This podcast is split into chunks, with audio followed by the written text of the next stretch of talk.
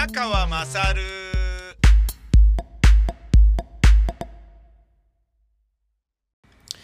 お前の母ちゃん宮川まさるです。鶏肉が大好きな私ですが、こういうことがきっかけで鶏肉を嫌いになるということがあるんだなっていうことにちょっと驚きましたね。私宮川はですね、劇団ビタミン大使 ABC を主催しているのですが、4月の下旬にやろうと思っている演劇の公演の台本が書き上がって、やったーと。ですが、そういうタイミングっていうのは、それをすることによって日常的な、通常のレギュラーの仕事が何かとしわ寄せ行ってしまい、例えば番組の納品とかもギリギリになっちゃったりとかね。そんな感じになるわけですよ。昨日書き上がったのは、それは精神的にはすごい嬉しいんだけど、逆にそれをね、ご就寝で書いていたがために、やらねばならない通常業務を慌てて今日の午前中にガンガンに早起きしてやってたんですね。作業していたんですが、今日は、ヘッドホンつけて編集した方がいいのかなっていうタイミングだったんですよ。っていうのは、雨漏り修繕業者さんが、内装工事に来てたんですね。で、ちょっと石膏ボード剥がしたりとか、中の断熱材入れたりとか、で、最終的にね、壁紙貼るとか、そういったようなことを、やるっていうようなことで、なってたんですが、意外と、音がうるさければ、編集しててね、どっちのノイズか、だからデジタルノイズが、カンパケしている番組に入っちゃってるのか、それとも工事の音なのか分かんなくなっちゃうと何なので、ヘッドホンやった方がいいのかなと思ってたんですが、意外と静かだったんで、あ、これ大丈夫じゃんと思ってね。うん。で、自分のデスクトップ PC の、オーディオインターフェース経由の、モニタースピーカーで、あんまり個性のないモニタースピーカーで聞いてたんですが、あるタイミングでね、急に、一人の女が私の部屋に入ってきたんですよ。一人の女といっても、家族ではないんですよね。有名人なんですよ。ちょっと僕びっくりしたんですけど、何それと。高畑美月さんっていうんですかね。女が入ってきたんですよね。入ってきたと俺が思っただけで、実際は多分入ってきてなかったんだと思うんですけど、僕の仕事部屋にはかなりでかいテレビがあるんですね。何十インチって言うんだろうな、50何インチとかなのかな。ないしょでかいんですよ。畳1畳よりもでかいんですよね、間違いなく。それを置いてベッドで見ることにしたんです。と申しますのは、子供も大きくなってきたので、自分の見たいテレビを見たいんだと思うんですよね。今にあるテレビでは。で、俺は俺で、スカパーチューナーを経由しなくても、チャンピオンズリーグとか見られるようになってきたので、スカパーチューナーの場合はチューナーが繋がってる1階の今じゃないとだったんだけど、もうそうじゃなくなったから、リーガエスパニョーラも、ダゾーンとかね、ワウワウになりましたから、じゃあそのテレビね、上で見りゃいいじゃねえかっていうことで、上にでっかいテレビを設置して、そこでバルサ戦を見てるんですよね。つまり子供の頃にチャビのユニフォームとかを着ていて、お父ちゃんである僕はすごいキャッキャと喜んでたんですけど、最近は別個にバルサの試合を僕しか見なくなってきたから、あまり子供たちがそういえばメッシすごかったねとか、なんかそう一緒に見て一緒におーとかっていうのが全然なくなっちゃったっていうですね、逆にすごい寂しいっていうのはあるんですけどね。裏を返せば1990年代にリバウド、フィーゴ、クライフェルトが3トップだった頃の、まだグアルディオーラがピボーテやってた時の、現役でねやってた時のバルサのファンガール監督がやった時ねに一緒に見てたんだけど、その時にフィーゴのファンになった俺の嫁さんが、フィーゴがレアルマドリーに禁断の移籍した後もフィーゴを応援していることによって、バルサ好きの俺とレアルマドリーファンとなってしまった女房っていうですね、スペインでは絶対にありえない夫婦の形っていうですね、日本でもそれは逆にかなり気まずいぜみたいな、俺はカタランのスピリッツがみたいな感じに、独立したいぜカタルーニャみたいな、そんな感じにこうなっているっていう、そういうややこしいことは確かになくなったんですけど、逆にバルサに対しての低体温の家族になってしまったっていうのはちょっと残念っていうのはあるんだけど、それはね、そのでっかいテレビが我が部屋に来たからなんですが、そのテレビが急について高畑充希がなんかドーンって喋ってんですよ。何これって思ったんですよね。したらもうね、すごいびっくりしたんですけど、編集してて、まあ音は自分のスピーカーから出してるから問題ないと思って番組編集してるんだけど、急にね、なんだ、目がクリッとした女優さんが出てきて、今日ケンタッキーにしないとか言って、いきなりでかい、何急に入ってきて何言ってんだよっつって、すっげえびっくりしたんですけど、これですね、誤操作でしたね。これいずれこういうことあるんじゃねえかなと思っていたんですけど、我が家にはクロームキャストという Google が出してるやつが、僕の部屋にも下の今のテレビにもついてるんですね。で、そのテレビの、HDMI 入力にクロームキャストが刺さっていると、ミラーリングといって、スマートフォンとか iPad とかで、YouTube とかね、ダゾーンとか、まあ、映像コンテンツを見るときに、ミラーリングのマークをピッと押すと、どこにミラーリングしますかってのが出てきて、それがベッドルームなのかファミリールームなのかっていう、まあそれ二つ我が家はあるんですけどね。それでメインベッドルームっていうのを女房が選んだらしくて、で、選ぶと、切れてる、テレビが切れてる状態でもやっぱそこにバンとキャストするみたいなんですよね。俺知らなかったんですよ。テレビつけてからクロームキャストするのかなと思ってたんだけど、テレビ切れてる状態なのに、でっかい畳1畳よりでかい画面のテレビがですよ。まあそれでもヨドバシカメラの、中古ショップっていうのがあってね、川崎にあるんですけど、そこでね、すっげえ安く買ってラッキーシマウマだったんですが、それに、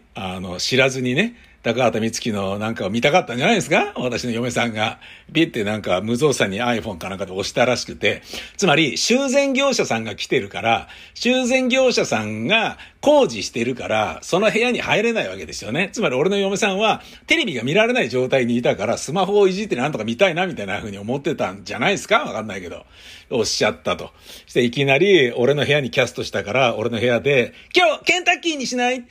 なんか鶏肉大好きなのに、すっげえムカついて驚かされて、うっせえなお前みたいな感じになってしまい、うっせえんだよてめえみたいな、ハムスターみたいな顔しやがっててめえみたいな。そんな風には思ってませんよ。高畑充希さんに何の、オチでもありませんけれど、こういうことが原因でね、鶏肉を嫌いになってしまうということがあるんだなというふうに思いました。まあ、鶏肉は嫌いになりましたけど、高畑充希さんが、鶏肉は嫌いになっても私のこと嫌いにならないんでねって言わなくても、内ももを触らせてくれるっていうんであれば、全然嫌いにはならないし、逆にどんどん好きにはなるんですけれどもね。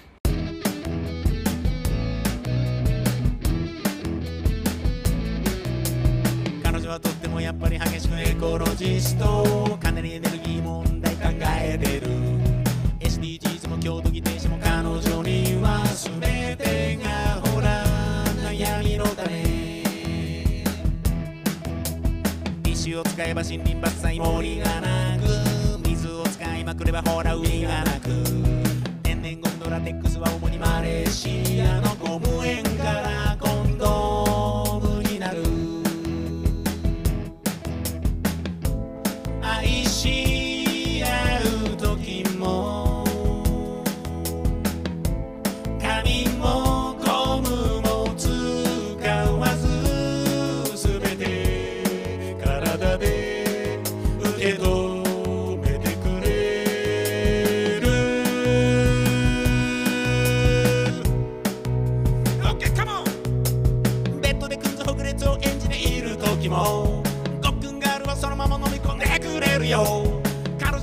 使わない、彼女はスキンも使わない、ごっくんしなければ口をゆすぐため水道水をパンパン使っちゃうから、ごっくんが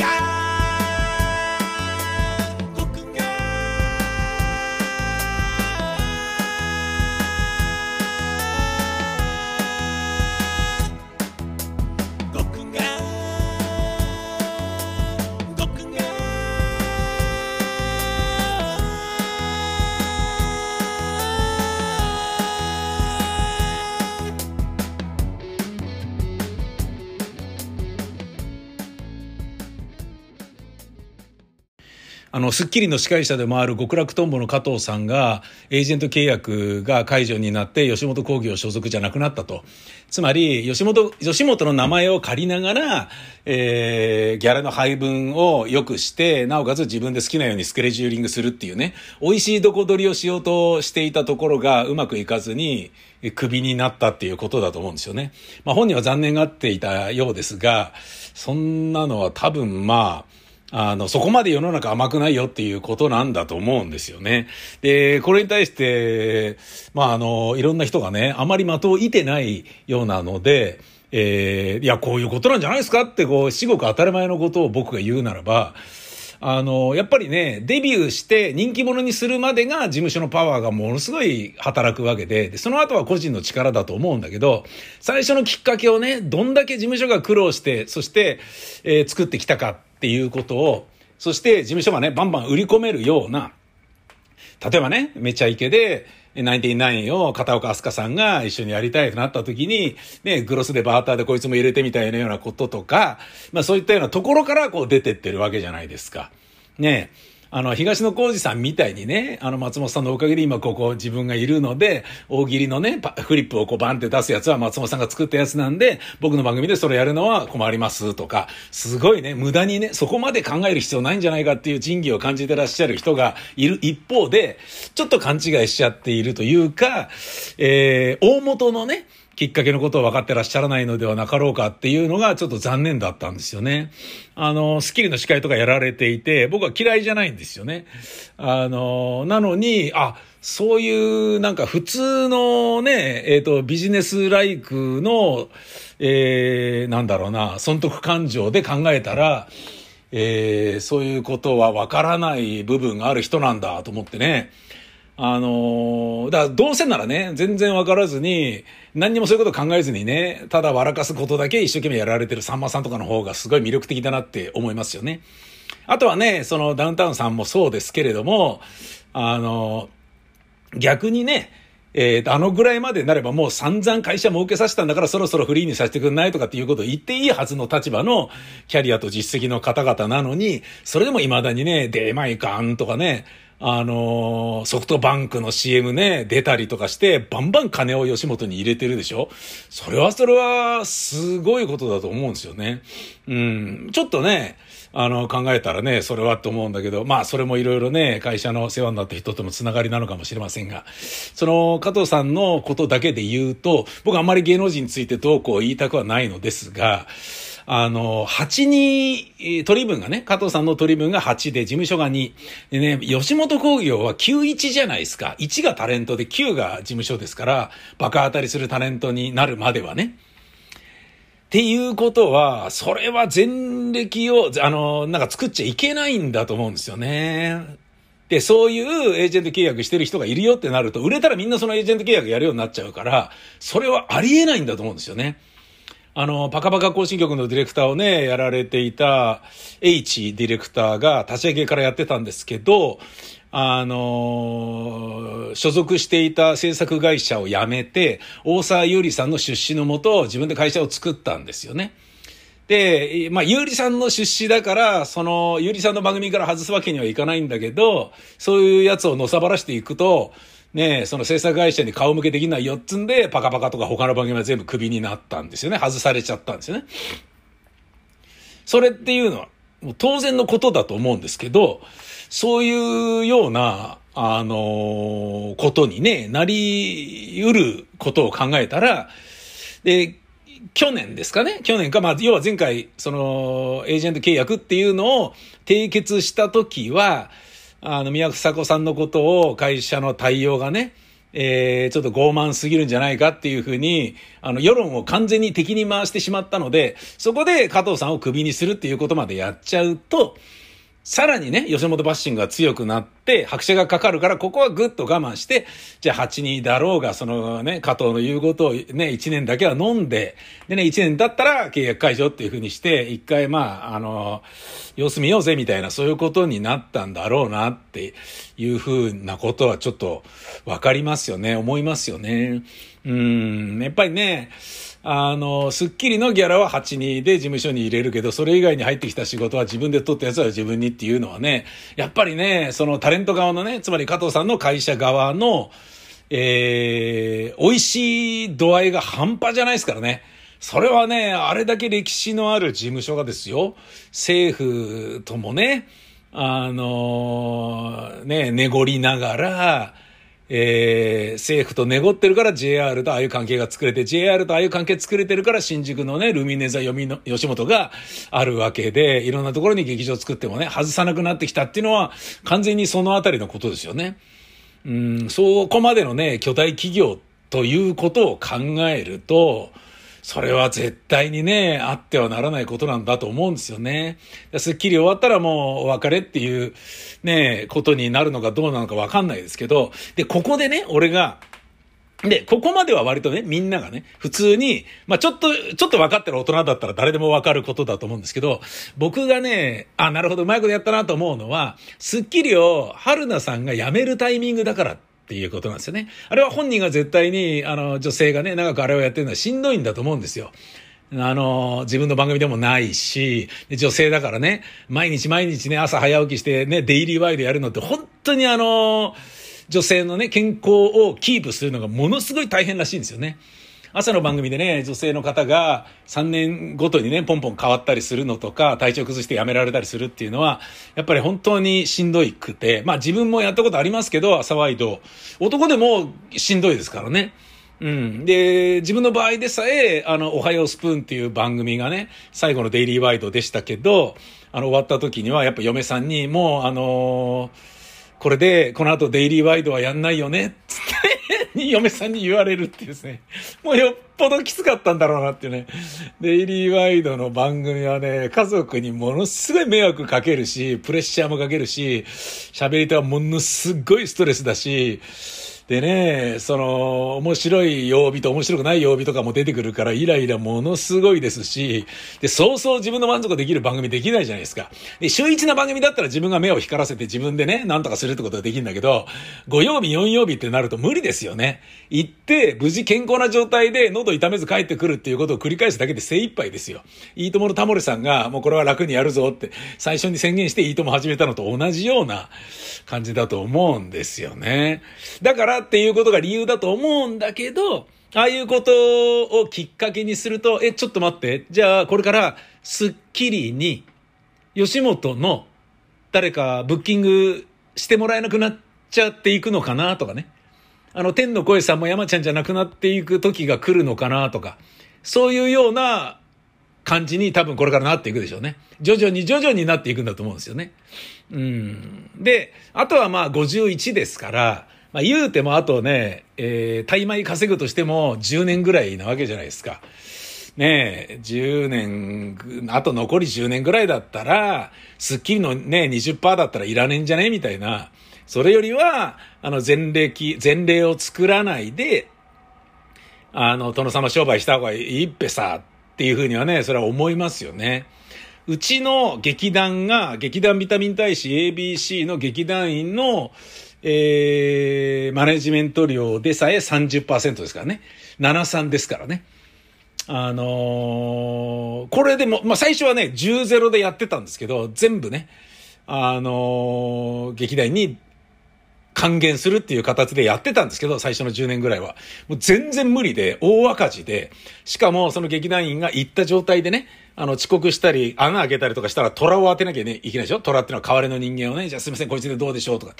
なんか下手打ってそことの関係が潰れたとしても、その劇団員はね、クビになるだけで別のところで活躍できるかもしれないけど、我々はそことの関係を修復できない傷を負ったままね、運営していかなければいけないっていうことを考えると、1円ももらわないっていうのはありえないなと思ってね。で、ギャラを振り込む時の劇団員に対する振り込み手数料みたいなものをうちで負担してたから、劇団員が仕事すればするほど赤字になっちゃって、これダメだってことになって、ある時から73にさせてもらいますっていうふうになったんですよね。で、いうことを考えると、で、73でもすごいいい方だと思いますよ。鍋プロは55ですしね、半々ですし、82っつったらね、すごい立場が弱いホリプロコムと立場が強いバナナマンの82の関係ぐらいじゃないですか。91なのかなあれわかんないけど。ね、事務所からしてみたらね、バナナマンは10-0でもいいからいてほしいっていう、そういう存在みたいですからね。いや、そりゃそうだろうなと思うよね。そういう考えたらね、まあ他にもね、たくさんの有名人がいる。そしてこれからもバンバン、生まれてくるであろう大手事務所からしてみたら、8-2のエージェント契約を前例として作るっていうのはいくらなんでもだったんだろうなと。つまり 8-2 のエージェント契約を結んだ時点で二度と更新はしないぞっていうつもりだったんだろうなと僕は思っているのですけれど、皆様はいかがでしょうか。